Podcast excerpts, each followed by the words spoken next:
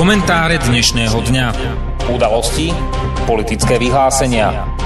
To všetko a ešte viac v komentároch Slobodného vysielača.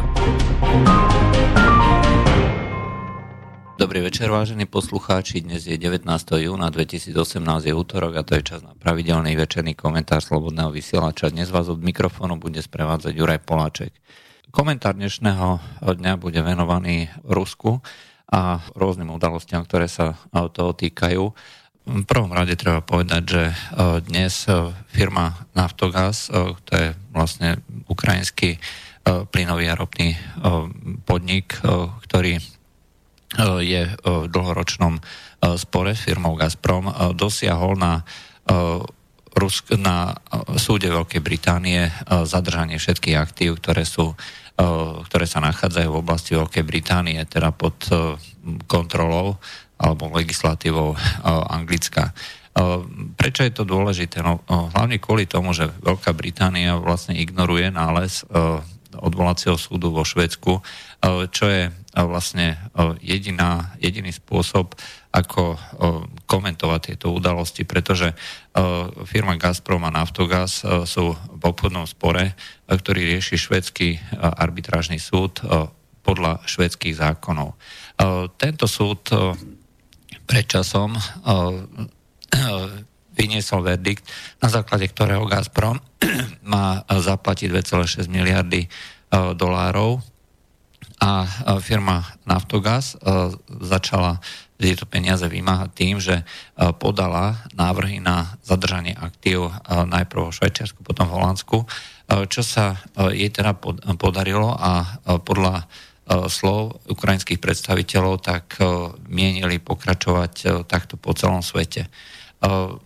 Firma Gazprom sa medzi tým odvolala a podľa apelačného súdu vo Švédsku, ktorý je podľa informácií Gazpromu konečným súdom, to znamená proti jeho verdiktu sa už nemožno odvolať, tak je toto zadržiavanie aktív, zadržiavanie majetku Gazpromu nelegálne, to znamená, že Naftogaz nemôže k tomuto pristúpiť.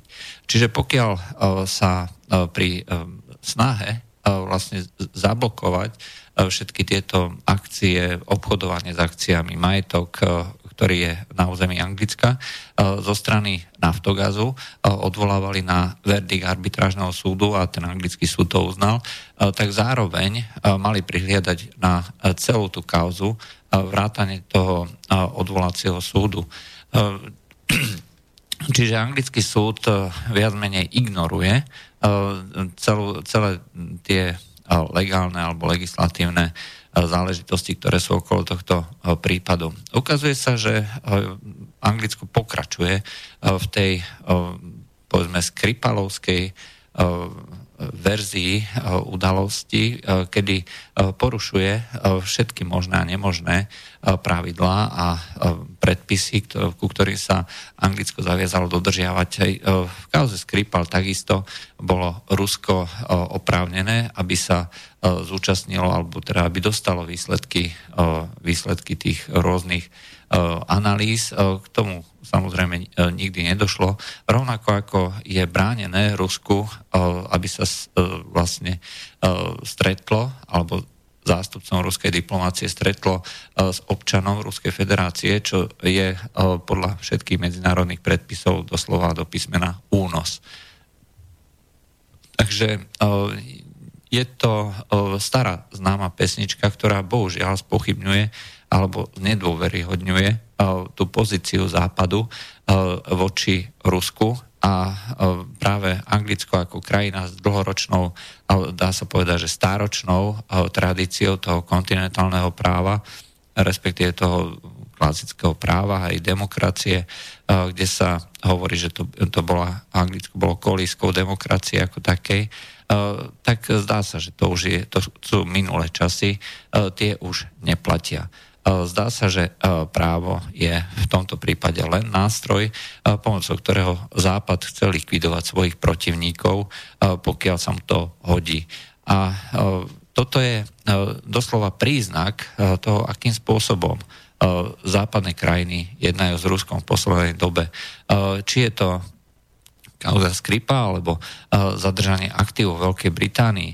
Uh, tieto všetky veci uh, samozrejme je uh, podľa práva uh, možné riešiť, pokiaľ by sa právo dodržiavalo, ale uh, Rusko má trpkú skúsenosť posledných uh, tridsiatich rokov, uh, kedy sa otvorilo uh, podľa slov Uh, hovorkyne ministerstva zahraničných vecí Zacharovej uh, v rozhovore, ktorá poskytla pre uh, fínske noviny. Uh, Rusko sa otvorilo západu a dúfalo, že uh, tak ako začias Petra Prvého uh, dôjde uh, vlastne k tomu reštartu a Rusko sa stane súčasťou západnej kultúry. Bude môcť cestovať, bude si môcť vymieňať informácie, bude môcť obchodovať na základe vzájomnej dôvery. V tom období došlo k tomu, že americký alebo západný, či už zbrojný alebo technický špecialisti dostali prístup do tých najutajovanejších miest, či, či to boli miesta v tých bývalých krajinách Sovietskeho zväzu, to samozrejme Rusko nemohlo ovplyvniť a napríklad americkí špecialisti dostali k dispozícii kompletné vybavenie toho laboratória alebo toho miesta, kde sa vyrábal ten slávny jed Novičok. Takže oni v podstate už od tých deväťdesiatych rokov presne vedeli, o čo sa jedná, akým spôsobom sa to vyrába a podobne. Ale aj na území Ruskej federácie im bolo umožnené, aby sa zoznámili so všetkými možnými a nemožnými vecami. Sú známe napríklad rôzne informácie o tom, ako dostali americkí špecialisti do rúk utajované ruské technológie, ruské zbrane, teda sovietské, bývalé sovietské technológie.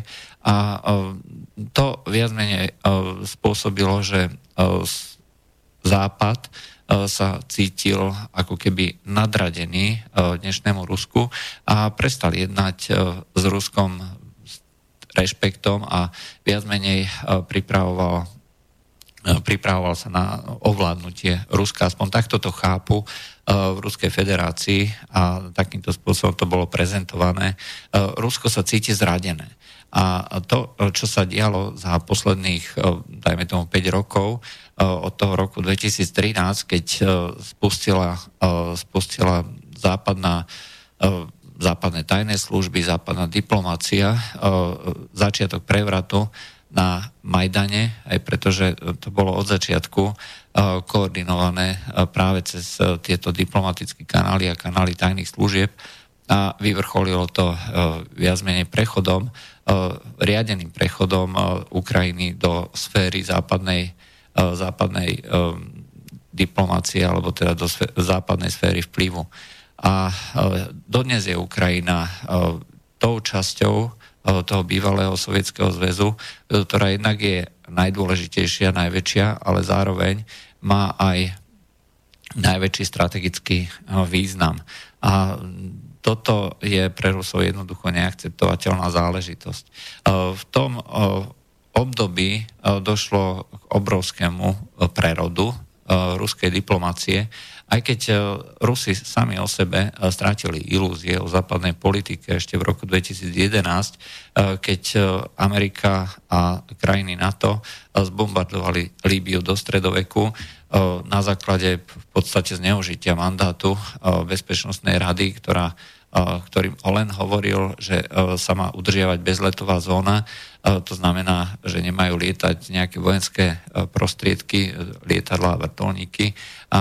Američania to využili a raketami Tomahawk zničili všetky prostriedky, prostriedky, ktoré vtedajšie, vtedajšia vláda Muammara Kaddafiho mala k dispozícii a začali útočiť vrtuľníkmi, lietadlami na pozície týchto, týchto jednotiek a doslova vyčistili cestu vterajším džihadistom. Dnes je samozrejme Líbia časťou toho destabilizovaného sveta, ktorý začal vtedy vznikať a s problémami tej politiky sa potýkame dodnes.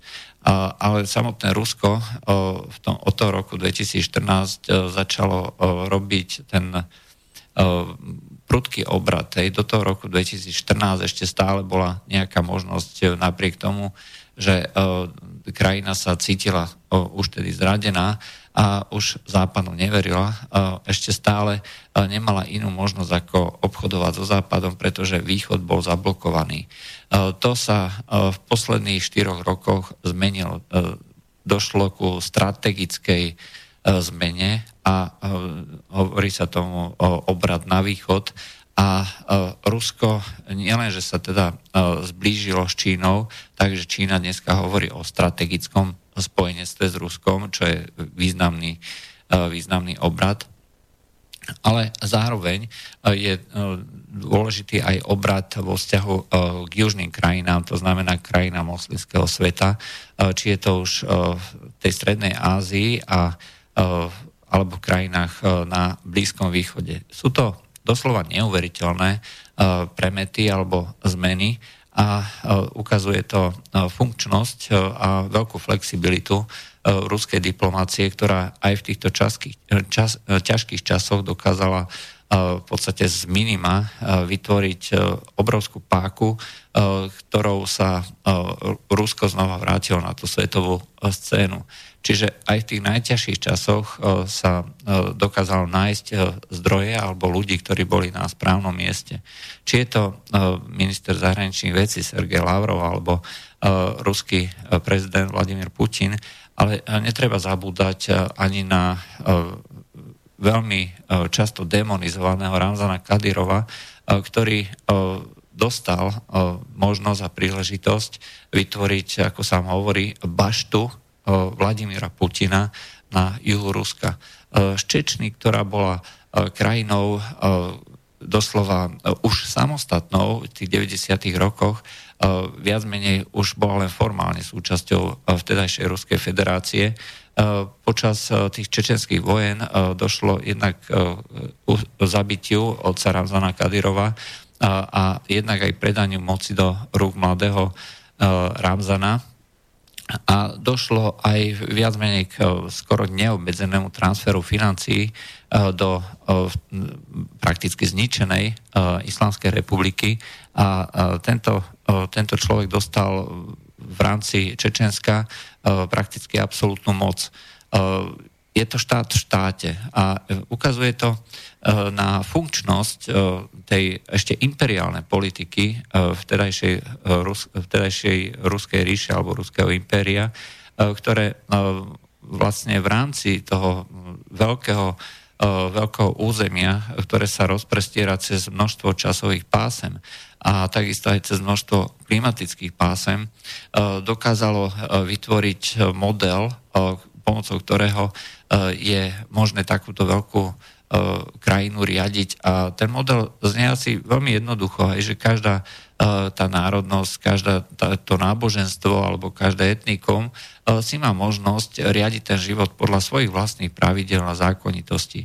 A tak môžete kľudne nájsť na mape Ruskej federácie extrémne liberálne prostredie treba z Petrohradu a Moskvy, ale na druhej strane aj fundamentalistické režimy niekde v Tatarstane alebo v Čečne, kde sa bežne uvažuje teda o mnohoženstve, kde sa prenasledujú homosexuáli, pretože to je protiislamské a kde je skutočne nemožné vystúpiť s nejakou, s nejakou nejakým hanobením náboženstva. Ono samozrejme v takomto veľkom, veľkom súštáti, dá sa povedať, pretože to skutočne je viac menej množstvo štátov, ktoré sú zjednotené pod jednou vlajkou, jednou hymnou, jednou osobou toho vedúceho predstaviteľa a teda tou zahraničnou politikou, tak každé, každý z týchto, z týchto krajín je vlastne uznáva túto autoritu a takto to vlastne funguje. A preto je tento model doslova, ako sa ukázalo, veľmi dobrým spôsobom, ako nadväzovať treba z kontakty s aj s nepriateľskými krajinami, aspoň dovtedy nepriateľskými. Ramzan Kadyrov nadviazal nesmierne živé styky s tými perskými teraz krajinami Perského zálivu, či je to Saudská Arábia, Spojené arabské emiráty alebo Katar a osobne jednak sám navštevoval tieto krajiny a takisto aj prijímal návštevy na tej najvyššej úrovni v rámci Čečenska a stal sa vlastne takým emisárom Vladimíra Putina práve do týchto fundamentalistických režimov a to vlastne umožnilo, aby došlo k vytvoreniu komunikačných kanálov, ktoré sa potom prejavili v tej politike alebo umožnili umožnili jednak zvýšiť vplyv v danom regióne, ktorý bol dovtedy doménou Spojených štátov na jednej strane a na druhej strane sa umožnil aj teda bližší kontakt, prípadne investície. A dnes sa už v celku bežne uvažuje, že Saudská Arábia spolu s Ruskom ako dve najväčšie krajiny ťažiace ropu alebo vyvážajúce ropu dokážu vytvoriť taký mini kartel v rámci toho kartelu OPEC. Rusko nie je súčasťou toho ropného kartelu, ale vzhľadom na to, že má veľmi stále užšie väzby práve so Saudskou Arábiou, práve spomínaného Ramzana Kadyrova, tak dokáže projektovať tie nejaké svoje zámery v tej nejakej bližšej kooperácii. Samozrejme, nie je to spojenectvo na život a na smrť, ako by si niekto mohol myslieť, je to čisto pragmatické, ale v každom prípade je veľmi zvláštne vidieť lídra Saudskej Arábie počas otváracieho zápasu v tej vé í pé loži na Moskovskom štadióne spolu s Vladimírom Putinom, ako sledujú otvárací zápas majstrovstiev sveta, na ako spolu komunikujú, ako spolu, teda v prípade Saudskej Arábie moc nie, ako spolu oslavujú. Ale je to niečo, čo vytvára tú novú, no, novú etapu alebo nový, novú vyššiu úroveň. Bolo vidno aj to, akým spôsobom sa prezentovala celá tá ruská diplomácia vo vzťahu k Japonsku, vo vzťahu k Číne. Zvlášť pri, vo vzťahu ku Japonsku je to jasne viditeľné. Japonsko sa cíti osamotené na východe Ázie, kde má na jednej strane stále dominantnejšiu Čínu a stále viac prejavujúcu ochotu získať vplyv v tom regióne. Čína už postavila druhú lietadlovú loď, prvá lietadlová loď je už zaradená do výzbroje, čiže je vytvorená skupina lietadlovej lode, pripravuje sa druhá, stavia sa tretia lietadlová loď. A Čína veľmi rýchlo buduje a vytvára stále nové, vyššie úrovne, či už tej vojenskej alebo ekonomickej dominancie alebo možnosti prejaviť tú svoju ekonomickú silu. V spolupráci s Ruskom došlo veľmi výraznému skoku v rôznych technológiách, či je to technológie protizdušnej obrany, kde klony tej ruskej, ruského systému es tristo, čiastočne es štyristo, tak dneska sú aj zo strany Číny vyvážané ďalej. Rusko sa zúčastňuje na tvorbe toho jadrového potenciálu Číny, tým, že na základe ruských skúseností sa budujú dneska aj čínske jadrové elektrárne. Rusko je súčasťou tvorby toho čínskeho leteckého priemyslu, kde sa jednak stávajú tie malé dopravné lietadlá a tie objednávky už dneska sú rado o stovkách kusov, už presiahli tisícku na tie lietadlá pre stredné trate, čo je konkurencia Airbusu á tristodvadsať, hej, ale už začína stavať a mali, mali by byť od v priebehu niekoľkých rokov by už mali byť na trhu aj tie širokotrupé lietadlá, ktoré majú vlastne kapacitu okolo tristo pasažierov, čiže na dlhé, na dlhé trate. Čiže to, to znamená, že Čína sa stáva skutočne ekonomickým lídrom, vojenským lídrom v danom regióne a Japonsko sa ocitlo v podstate v pasci, keď nemôže vlastne robiť prakticky nič, iba sa pozerať na to, akým, ako Čína spolu s Ruskom, ktoré vytvorili túto veľmi úzkú ekonomicko-vojenskú väzbu, neustále silnejú. A práve to využil Vladimír Putin na to, aby nadviazal s premiérom Šinzó Abem veľmi úzkú spoluprácu, aj napriek sankciám, aj napriek tomu, že Japonsko je teda súčasťou Západu, uvedomuje si japonský premiér a japonská vláda, že nemá inú možnosť iba sa pokúsiť o vytvorenie lepšieho kontaktu a lepšieho vzťahu práve s Ruskom.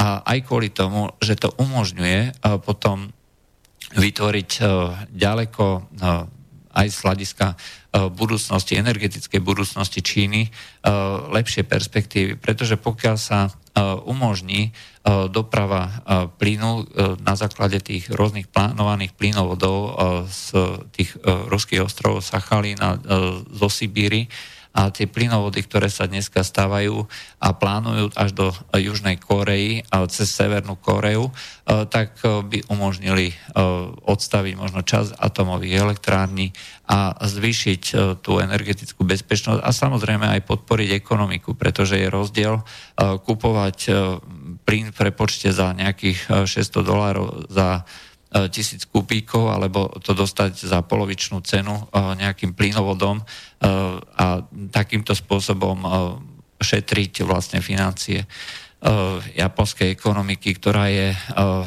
už doslova desaťročia kvárená alebo tlačená nadol extrémne veľkým dlhom. Japonsko je najviac zadlženou krajinou na svete.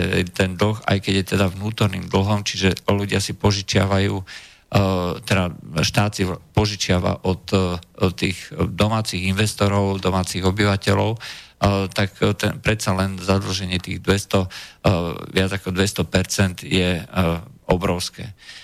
Toto, sú, toto je dilema Japonska, ktorú sa snaží riešiť pragmatickou politikou a to umožňuje preraziť Rusku na takomto na tom ďalekom východe tie rôzne sankčné opatrenia. Každý si uvedomuje, že bez Ruska nie je možné robiť tú reálnu politiku a práve kvôli tomu je schopnosť Ruska toto využiť taká dôležitá. Čo sa týka Severnej Korei, tu podľa médií, západných médií, hrá príjm ten koncert Kim Jong-una ako reprezentanta Severnej Korei a samotného Donalda Trumpa. V skutočnosti, ako sme to už niekoľkrát spomínali, rozhodujúci vplyv mala politika Číny. Za posledných pár mesiacov bol Kim Jong-un už trikrát sa zišiel so Xi Jinpingom, čo je prezident Číny.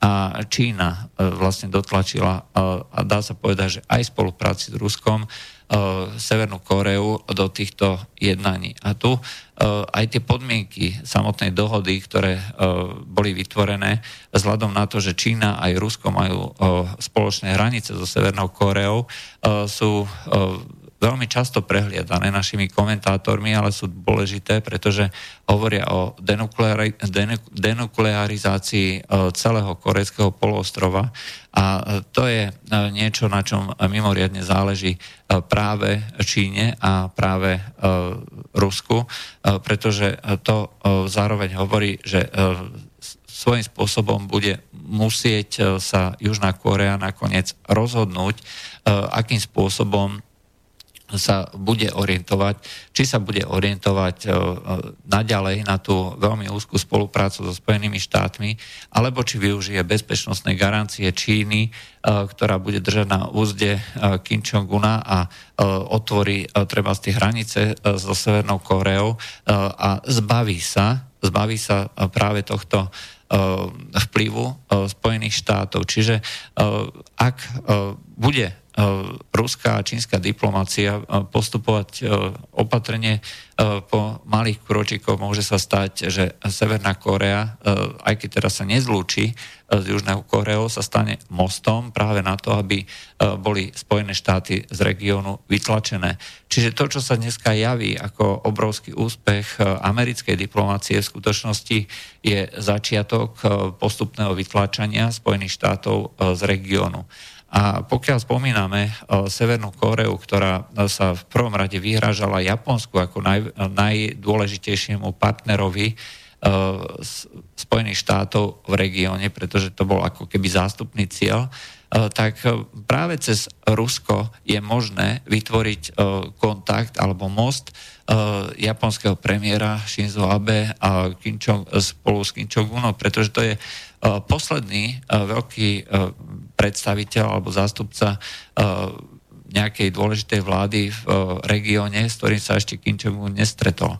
Takže Sergej Lavrov bol na návšteve bol na návšteve Pjongjangu, samotný Kim Jong-un sa stretol s čínskym prezidentom, s juhokoreanským prezidentom, ale nestretol sa ešte so zástupcom japonskej vlády, ktorá bola dovtedy veľmi ostro na strane Spojených štátov a presadzovala veľmi tvrdé sankcie. Rusko sa môže stať práve takýmto mostom, pretože presadzuje to, aby sa sankcie voči Severnej Koreji skončili, aby sa zmenili. A to umožní práve Japonsku, aby sa cez ruskú diplomáciu a cez ruské diplomatické kanály dostali na úroveň Severnej Koreji. Môže sa to zdať v tomto momente ako science fiction, ale v skutočnosti či už Čína alebo Južná Kórea alebo Japonsko môžu vidieť v Severnej Kórei veľký potenciál. Jednak je to nenasýtený trh, jednak je to trh veľmi disciplinovaných a pracovitých robotníkov. Napríklad na tom juhu Číny bolo veľké množstvo fabrík, hlavne teda tých rôznych odevných alebo obuvných, ktoré vyrábali pre západné reťazce, obchodné reťazce, rôzne šaty, rôzne topánky a vo všetkých týchto pracovali práve severokorejskí robotníci. Čiže je to príležitosť presunúť tú pracovnú silu, teda nejakú výrobu, ktorá je náročná na pracovnú silu práve do týchto regiónov bez akéhokoľvek rizika. A zároveň tým, že sa podporí rast životnej úrovne, tak dôjde aj k vytvoreniu nejakého trhu pre týchto robotníkov alebo teda pre tieto okolité krajiny. Čo v konečnom dôsledku by zrejme pomohlo každému. A samozrejme je to trh, ktorý je extrémne konkurenčný. Hovoriť o tom, že Čína sa vzdá príležitosti ako ovládnuť tento trh, alebo Juž, Južná Kórea na úkor Japonska, to je zase ďalšie science fiction, ale každý trh je dneska dobrý, dneska nie je umením vyrobiť, dneska je umením predať a toto je vlastne cieľom mnohých týchto, týchto obchodníkov alebo vlád, ktoré podporujú rozvoj toho domáceho priemyslu. Takže tá ruská diplomácia dneska hrá veľmi dôležitú a kľúčovú úlohu práve na tom ďalekom východe alebo juhovýchode Ázie a to ukazuje, že my zahladení do seba tu v Európe, ako sme na začiatku povedali, že Veľká Británia sa cíti ešte stále veľkou.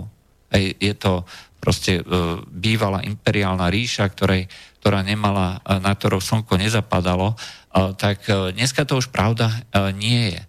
Rusko sa orientuje na východ. Všetky deje, všetky aktivity sa odohrávajú v prvom rade na východe a pokiaľ sa niekto, pokiaľ si niekto bude myslieť, že čokoľvek, čo spraví tu v Európe, nejakým zásadným spôsobom ovplyvní tú politiku Ruska alebo Ruskej federácie, tak sa veľmi mýli.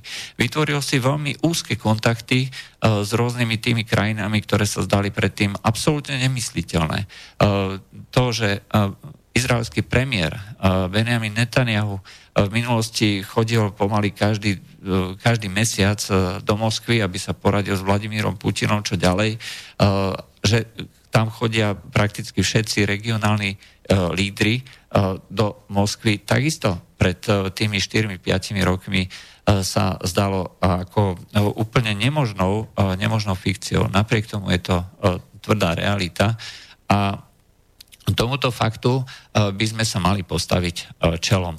Rusko nie je možné ignorovať a naďalej trvať na sankciách voči, voči Krymu, kvôli Krymu, pretože tie sankcie v konečnom dôsledku sú, sú výsledkom tých našich nepodarených akcií, pretože sme vyprovokovali nejaký štátny prevrat, ktorý bol ešte naviac aj neústavný a Rusi to samozrejme vyhodnotili ako súčasť toho postupujúceho tlaku západných krajín, západnej diplomácie, tak si proste ten Krym zobrali naspäť a dneska ho začlenili do tej svojej ekonomiky, svojho bezpečnostného systému.